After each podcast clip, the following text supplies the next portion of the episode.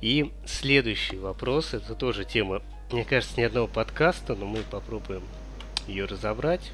В общем, существует э, всегда в обществе на бытовом уровне существует такой дискурс, что есть вот искусство для тупых, есть искусство для умных. Сейчас, например, очень популярны рэп, рэп-батлы. И mm-hmm. существует мнение, ну как вообще рэп и рэп-батлы стали популярны, а потому что мейнстримовое искусство было отдано на откуп, э, собственно, интеллектуальному большинству, простым людям. А они выбирают, что попроще. Как хорошо это назвал. Да. да. Они выбирают, что попроще. Что, собственно, бухтит их, трахтит так, чтобы им было понятно. И, собственно, допустим, очень популярные трансформеры, да, считаются фильмом для тупых. А есть своего рода культуры для элиты. Это, ну, не знаю, стратегии для парадокса, фильмы Нолана или там Пазолини какого-нибудь, классическая музыка. И вот если, собственно, тебе нравятся эти вещи, ты умный. Если ты смотришь рэп-батлы, ты, как правило, тупой.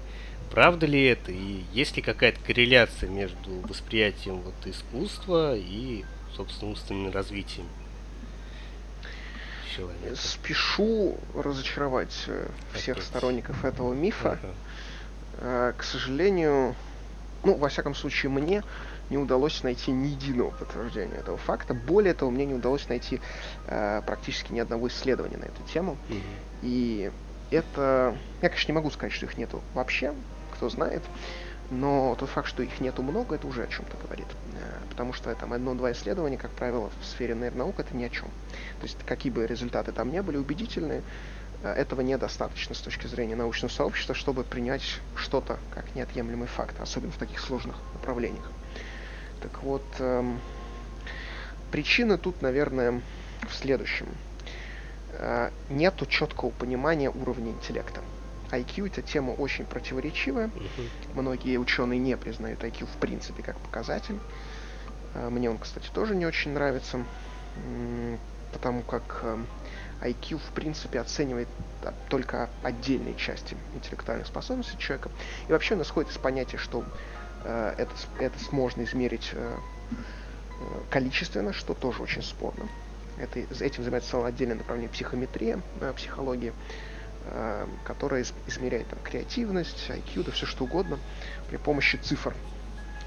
Э, естественно, в относительном смысле, но тем не менее, сам подход по себе очень спорный, потому что мы не до конца понимаем, что такое интеллект, с чем, с чем он связан и что его способствует, э, кроме разве что этих самых тренировок. Так вот, и, кстати, еще социальных взаимодействий и э, отсутствие фастфуда в питании. К, предыдущему вопросу я забыл добавить. А, так вот. То есть фастфуд очень вреден для работы мозга? Ну, очень нет, но фастфуд э, не способствует, наоборот, способствует замедлению выработки вот этих самых нейротрофинов. Черт. У меня лежит да. карточка от Бургер Кинга, я ее так не активирую. Думаю, активировать, не активировать, там бесплатный бургер. Черт, Понимаешь, здесь, здесь в чем про- э, проблема? Дело в том, что вот сахар, э, высокоуглеводные диеты, всякие трансжиры, э, они, алкоголь, кстати, тоже, они, э, как правило, способствуют росту воспаления, хронического воспаления в организме, что в свою очередь мешает, снижает производство целого ряда полезных веществ, в том числе и вот, наверное, Расстроил, расстроил. Карточку теперь я не знаю, что с ней делать теперь. Ну, ты знаешь, э, это не значит, что не надо есть вообще, нужно, нужно соблюдать баланс, как правило, так говорят. Я, может, раз Давай в полгода так. ем, ладно. Ты можешь сделать баланс. Э, знаешь, как соблюсти? Поскольку, в свою очередь, социальные взаимодействия полезны, ну, богатые, так сказать, продуктивные социальные взаимодействия, то есть не когда ты с кем-то срешься, а когда ты приятно проводишь время, общаясь с другими людьми, э, они способствуют, наоборот, росту mm. выработки нейротрофинов. Так что предлагаю тебе взять э, человека, с которым тебе приятно общаться в фастфуд угу. и как бы уйти в ноль. Знаешь, Понятно. Ну, СДР не пойдет со мной в фастфуд, поэтому... Если ты предложишь ему бесплатный Бургер Кинг, может, он приедет. Ну, что он приедет? А что? Так, вернемся к искусству. Да, к искусству. Э, на самом деле, сейчас э, преобладающей в сфере теории интеллекта является теория о факторе общего интеллекта, или G-фактора, который наверняка многие слышали. Э, это такой противоречивый конструкт эм, эм, о наличии некого общего фактора, который э, можно измерить, который влияет на вот показания, показатели IQ и других специфических тестов. Его, собственно, так и открыли, когда исследовали разных детей э, во время прохождения тестов на IQ, обнаружили, что есть какой-то общий фактор, который э, достаточно сильно коррелирует с показателем IQ. Его и назвали G-General Factor, или фактор общего интеллекта. И э, до сих пор эта теория очень активно критикуется, как и сама идея, отчасти потому что не совсем понятно, что этот фактор отражает, зато уже понятно, что он хорошо наследуется. Э, но, тем не менее, до сих пор не придумали ничего лучше. Э, существует теория общего, не общего, а, так сказать, э, общего. Теория общего существует тоже, но в отдельных направлениях. Подвижного и кристаллизировавшегося интеллекта, может, ты тоже слышал, или гибкого не, не слышал. интеллекта. Один интеллект подвижный относится больше к таким математическим направлениям, э, и он тесно связан с размером памяти и включает в себя способность обучаться, абстрактно мыслить, находить закономерности, связи. Причем считается, что у человека он растет до 30 лет. Угу. Обратите внимание. До 30, кстати, до 30, иногда говорят до 40 лет. То есть вот тоже, да, помнишь, мы с тобой говорили, это все-таки до 30 или до 40 лет человек развивается, ну вот, ну, да. ты понял. Непонятно. Некоторые вообще не развиваются. Да, некоторые не развиваются. А, а вот эм, кристаллизировавшийся интеллект а эта часть интеллекта отвечает за применение уже накопленных знаний и опыта. То есть подвижный интеллект активируется, когда ты сталкиваешься с задачей, которая тебе не знакома, новые для тебя задачи, и начинаешь ее решать, а кристаллизируешься интеллект, когда ты просто извлекаешь свою уже известную память из памяти долгосрочной э, знания для решения конкретной задачи. Ну, там, ты уже знаешь, как это решать, сто раз это делал, uh-huh. ничего интересного. Подвижный интеллект значительно сложнее, потому что тут, собственно, многие считают, что именно здесь и проявляется интеллект, интеллектуальная способность человека, как он себя ведет, когда он сталкивается с новыми задачами. Угу. Кстати, именно этот интеллект актив, а, наиболее а, сильно развит у детей больных аутизмом. Угу. А, вот. А, существуют другие теории интеллекта, а, и критики вообще всех таких теорий интеллекта. Например, теория множества интеллекта Гарднера, э, господин Гарднер он такой острый критик и общего фактора, и, и вообще идеи измерения интеллекта, потому что считает, что интеллект проявляется в разных направлениях, там, э, в творчестве, в, в математическом мышлении и так далее.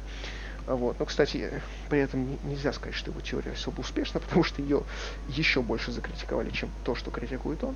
Но, тем не менее, я просто хочу подчеркнуть вот этими примерами о том, что не существует единого мнения о том, что из себя представляет интеллект. Угу. И поэтому не существует четкого понимания того, насколько интеллект влияет на выбор. Хотя, казалось бы, можно взять и измерить IQ человека. Ну, посмотрите, если корреляция между IQ человека и э, его предпочтениями в искусстве, ну, ты знаешь, к моему удивлению, ну вот лично я таких работ не находил. Честно говоря, не знаю даже почему принципе, почему бы не провести такое исследование. Ну да. А вот, может быть, может быть, я плохо искал, надо будет посмотреть отдельно, э, но факт остается фактом.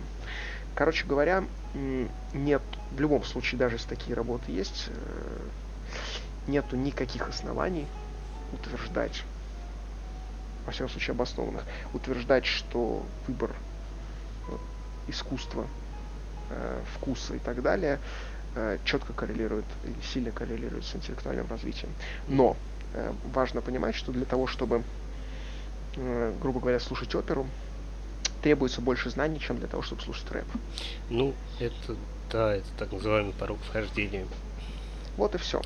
Я Хотя думаю, что здесь... Во многих рэп культурах тоже требуется достаточно большой да, порог да, совершенно точно. Все эти знания East Коста, West Коста, Blood Scripts. Там, ну вот здесь, наверное, наиболее интеллектуальная область это там, где э, для вхождения нужны не, не только знания, а еще и какие-то способности, да, вот к вопросу о подвижном интеллекте, умение mm-hmm. решать какие-то задачи, понимать что-то, вот превосходить себя, вот мне кажется, что вот здесь действительно можно предположить, что чем больше интеллект, чем более вероятно, что человек предпочтет эту область, грубо говоря, где будет скрипеть его мозг. Наверное, да, наверное.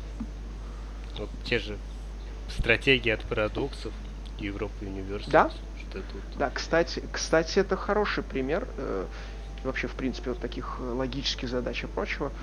Ну, тут действительно порог вхождения будет выше только из-за... Хотя, грубо говоря, он универсален, да, то есть тут нельзя сказать, что вот э, подвижный интеллект, он тем, он тем и интересен, что он не разделяет нас на классы, потому что там у тебя есть знания, а у меня их нет. Mm-hmm. Грубо говоря, мы с тобой находимся в примерно одинаковой ситуации. Э, ну а дальше уже все зависит от э, наших способностей э, в этом плане. Вот здесь, возможно, будет разделение людей на, так сказать, касты. Вот. Ну, тем не менее, кстати, хочу отдельно подчеркнуть, что любые теории, которые предполагают, что уровень развития связан с предпочтением в искусстве, э, например, теория опущенства, таким образом является несостоятельным. Эм, вроде теория опущенства, не помню, что что-то подобное заявляла про искусство. Ну, я уверен, что если э, теоретиков опущенства спросить, почему они предпочитают именно то, что они предпочитают, не скажут, потому они связаны. Если, да. если не забудутся и не скажут, что а что еще-то предпочитать, все вроде нормально, все зашибись. Ну тут они спалятся. Да, да. Ну, с опущенством вообще все сложно, это тоже отдельная тема. Ну, это лженаука. Этот профессор Опущ достал. В общем, следующая тема-то не менее интересная. Это управление человеком и НЛП, нейролингвистическое программирование. Дело в том, что сейчас, если честно, не знаю, в каком состоянии находится пикап. Ну, такие темы, наверное, будут вечно живы, но, с другой стороны, из-за распространенности информации, она все-таки была предана очень большой критике в свое время. Пикаперы там были на уровне фриков, можно сказать, с их подкатами к девушкам.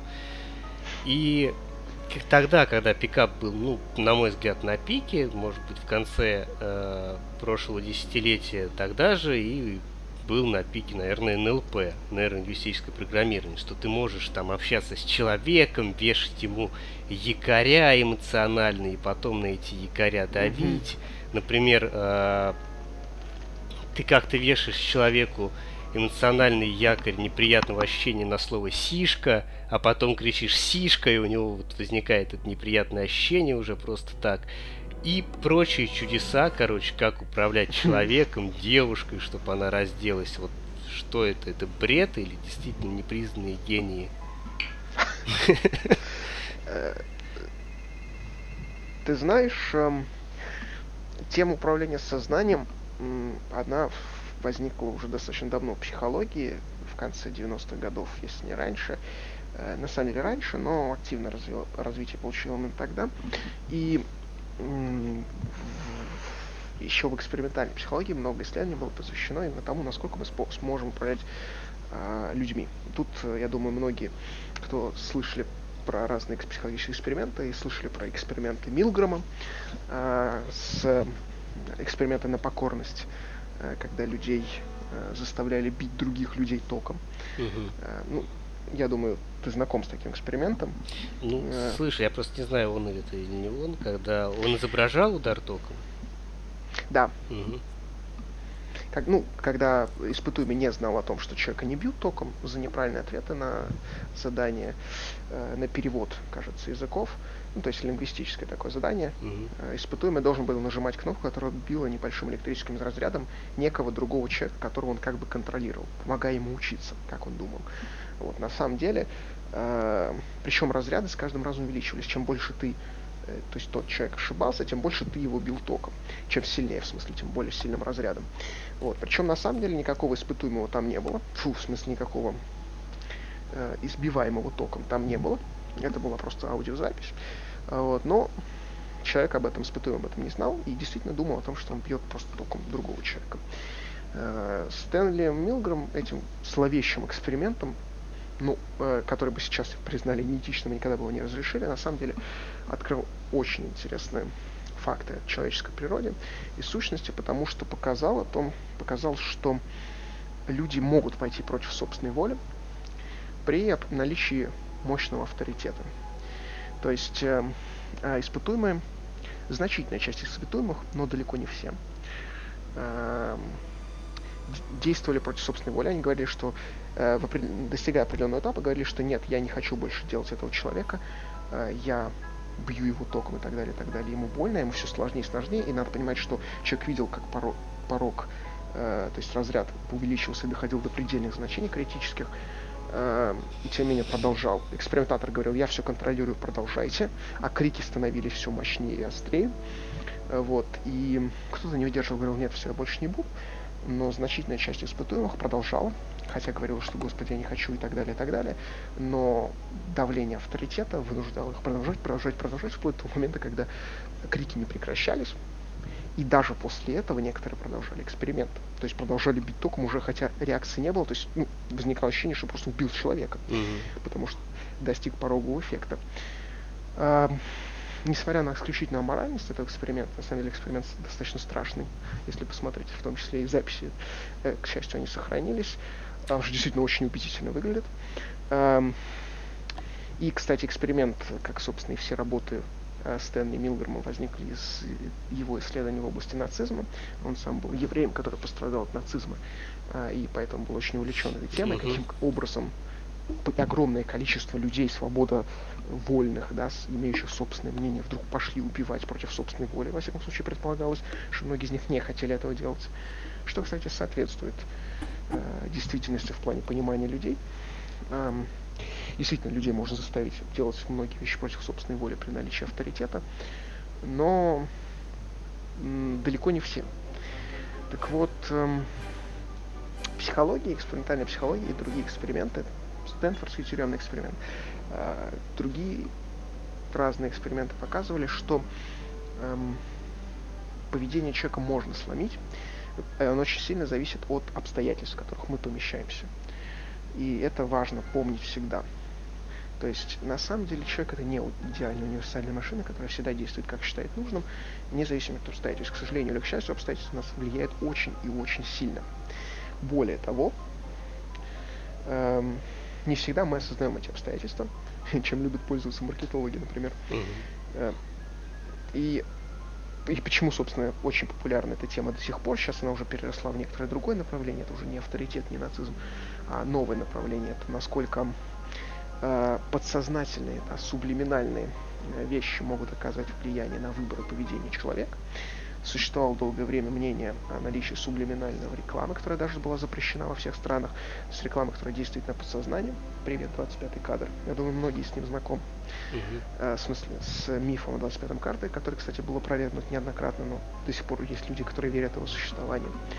Так вот, сублиминальной рекламы, спешу разочаровать, людей не существует, как и 25-го кадра, подсознательного воздействия на интеллект, программирования людей, которое существует во многих э, всяких утопиях и прочих э, красивых историях или некрасивых историях, тоже не существует.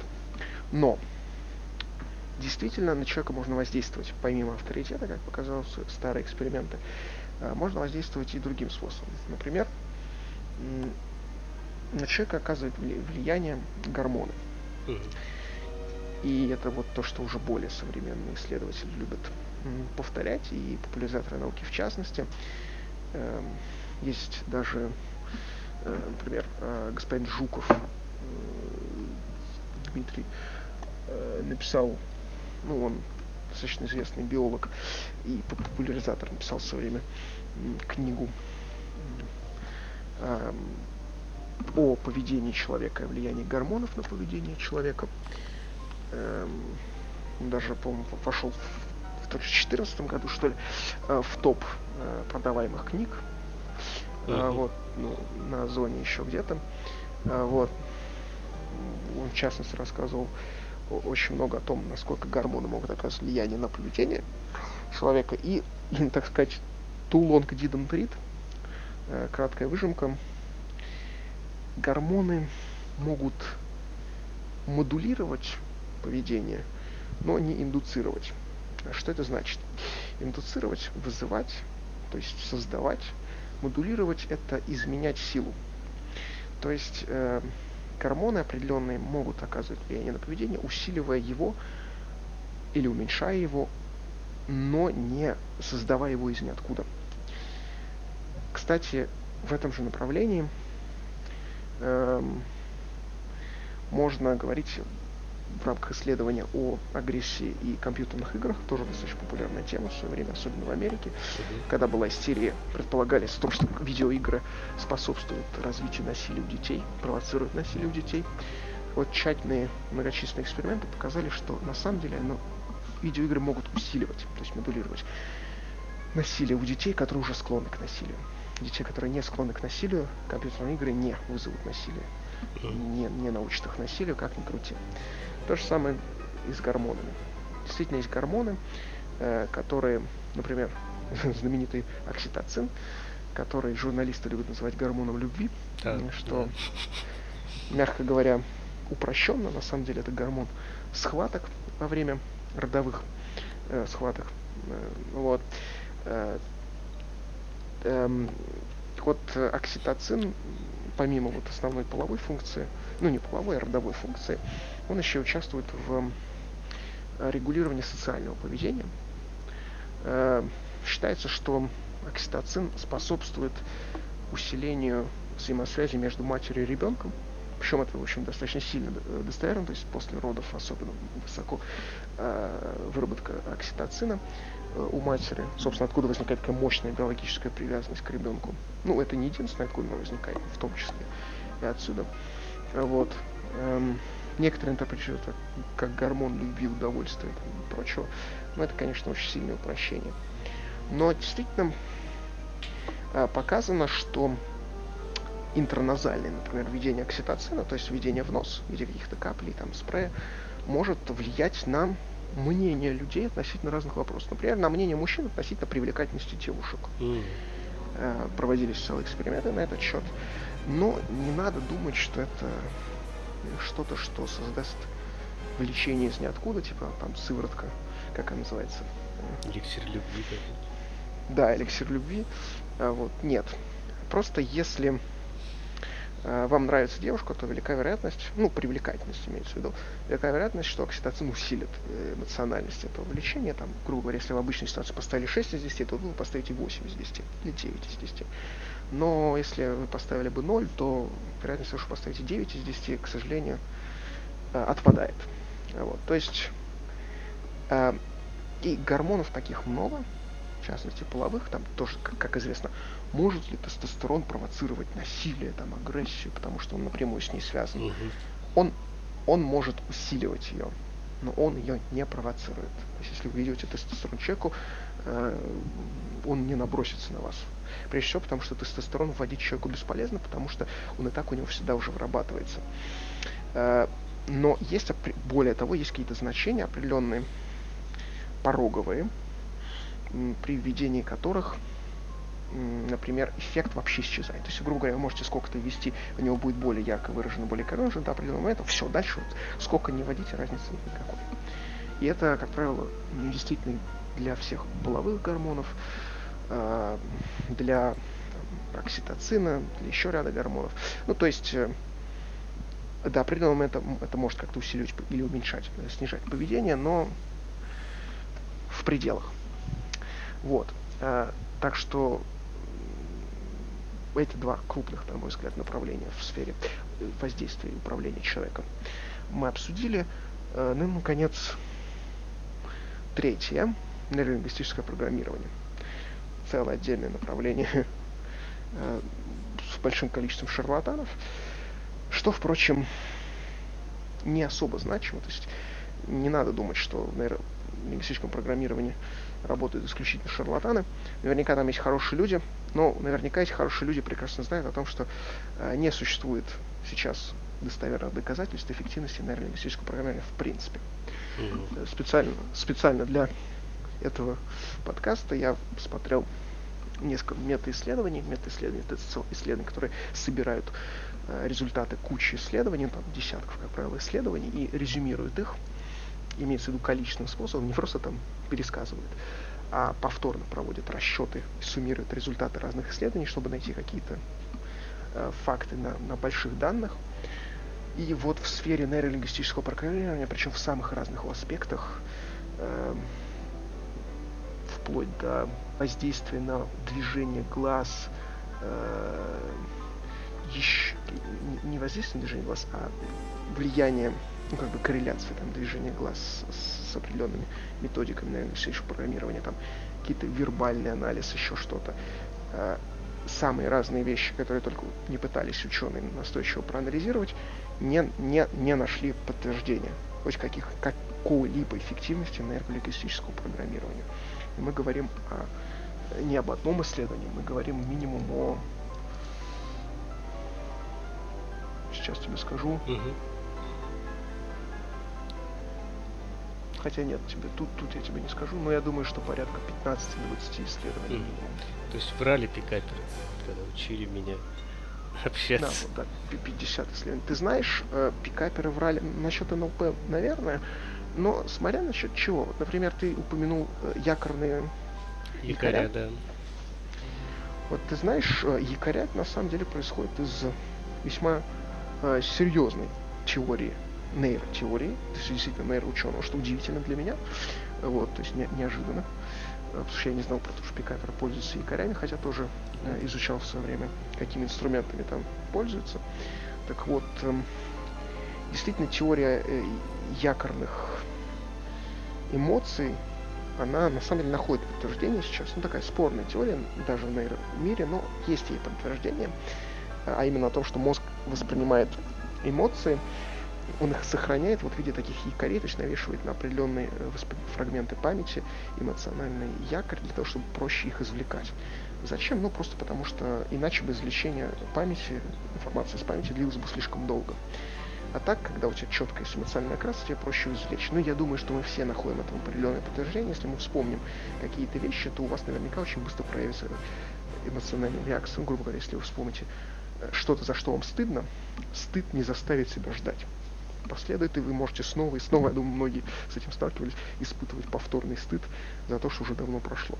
Или злость, или радость и так далее. То есть действительно эмоции э, очень интересным образом соединяются с нашим и прочно соединяются с нашей памятью, воспоминаниями. Кстати, при этом ча- точность воспоминаний очень сильно хромает, в отличие от эмоций. Эмо- эмоции сохраняются, а вот детализация воспоминаний, хотя нам может казаться, что мы идеально помним да. вещи, на самом деле очень сильно хромает со временем. С каждым воспоминанием, более того, с каждым воспоминанием вы ухудшаете качество воспоминания, как это парадоксально звучит. То, что память извлекается и перезаписывается. Ваше повторное переживание этого воспоминания перезаписывает оригинальное воспоминание. Так вот, эм, но тем не менее, эм, специализированное целенаправленное формирование якорей для управления человеком, это, мягко говоря, смелая тактика, э, которая, я думаю, не найдет особых подтверждений. Можно ли сформировать у человека якорь на определенную, то есть э, устойчивую эмоциональную реакцию на определенные явления? Ну, можно. В конце концов, это не сильно отличается от э, павловского рефлекса да, да, вот я тоже условного. Да, действительно, кстати, именно с этого началось изучение влияния на поведение людей, с, в общем-то, с работы Павла во многом. Вот. Да, можно, но как это использовать в своих целях, это вопрос сложный. Ну и, кстати, для того, чтобы сформировать условный рефлекс, понадобится как минимум э, контролируемые условия, много повторных экспериментов, ну не экспериментов, а итераций, так сказать. Вот, все-таки собак там по, по 10, по, по 20 раз повторно заставляли прослушивать звонок для того, чтобы у них начала вырабатываться слюна и так далее, и так далее. А это собаки, с людьми тоже посложнее. Вот. Но вообще, э, в принципе, откуда у нас склонность формировать такие, надо понимать, формировать такие вот рефлексы, э, просто потому что наш мозг склонен искать определенные паттерны, шаблоны, э, для того, чтобы упрощать себе жизнь восприятия.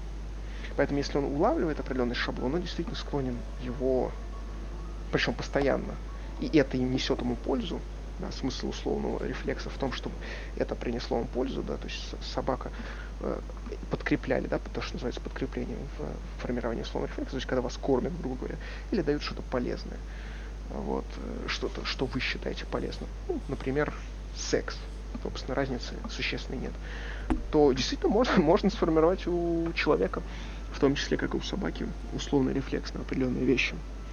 Вот. Но в формате пикапа для этого придется как минимум много раз э, пытаться достичь одного и того же с одной и той же девушкой, что, мне кажется, уже самим форматом пикапа не особо подразумевается, поскольку девушки меняются постоянно. Вот. Так что вот. Ну да. Итак, мы подходим к главному вопросу нашего подкаста. Пока собственно, мы разговаривали, я все это слушал, я, знаешь ли, значительно поумнел относительно того, кем я был в начале подкаста. И, Пойди кажется, поешь бургер. Кажется, я удалил Сидж во время. Да вот нет. руки сами машинально, понимаешь, и Uplay удалил, и Сидж. Да нет. Но на самом деле, и Я хотел спросить, есть ли какая-то корреляция между высоким интеллектом и игрой в Сидж? Потому что существует такое мнение, что в Сидж играет, ну, это игра для элиты. Только высоко одаренные люди идут играть в Сидж. Вот есть ли какая-то корреляция между интеллектом и игрой в Сидж? Я уже ссылался на специалистов э, нейроинститута про университете в школу Сидж, угу. э, которые проводили в общем-то, очень настойчивые э, исследования в этой области. Mm. И э, ты знаешь, несмотря на орфографические ошибки, грамматические, э, синтаксические, фактологические неточности, пунктуационные там, проблемы, э, отсутствие каких-либо источников, э, э, не, не готовность подтвердить э, выводы исходными данными, mm-hmm отсутствие каких-либо вычислений, а, их работы выглядят очень ну, убедительными. Это главное. Такими твердыми, Это а, основательными. А, и эти работы показали, что корреляции нет. Черт. Понятно. Но понятно. подчеркну, что несмотря на все-таки наука оставляет возможность э, всегда, да, спорить, то есть тут есть к чему придраться, хотя работы во многом безупречные, угу. но есть к чему придраться, и я думаю, что было бы желание, э, ну, что уж там говорить, давай прямо. На самом деле желание есть, ну, лично у меня оно есть, это очень интересная тема, я считаю, что она действительно полезна и важна для общества и науки. Вот. Единственное, что нам нужно финансирование, поэтому, эм, ну, грех не сказать о донате. А донат? А донат это как как сказать, сказать, драгоценный металл, а донат. А донат. Да, да. Адамантиевый скелет, адонативый. Ну, в общем, Короче говоря, да. Э, если нам задонатят, мы проведем такое исследование. Проведем исследование, но пока что, видите, ребят, корреляции нет, так что с той же, так сказать, с тем же результатом могли бы играть в контроль и не корчить из себя черти чё, запуская Siege не оптимизированный, да еще и через Uplay. Поэтому не занимайтесь ерундой, слушайте школу Сиджа. Вот такой у нас получился разговор. Развивайте свой мозг, подписывайтесь на канал, а если мозг разовьете, то никуда и подписываться не надо будет. А пока что дурачки, так что подписывайтесь. Так что вот всем до новых встреч. Не добавить, не прибавить. Да. Большое спасибо, Лягушонок. Большое спасибо, медведь.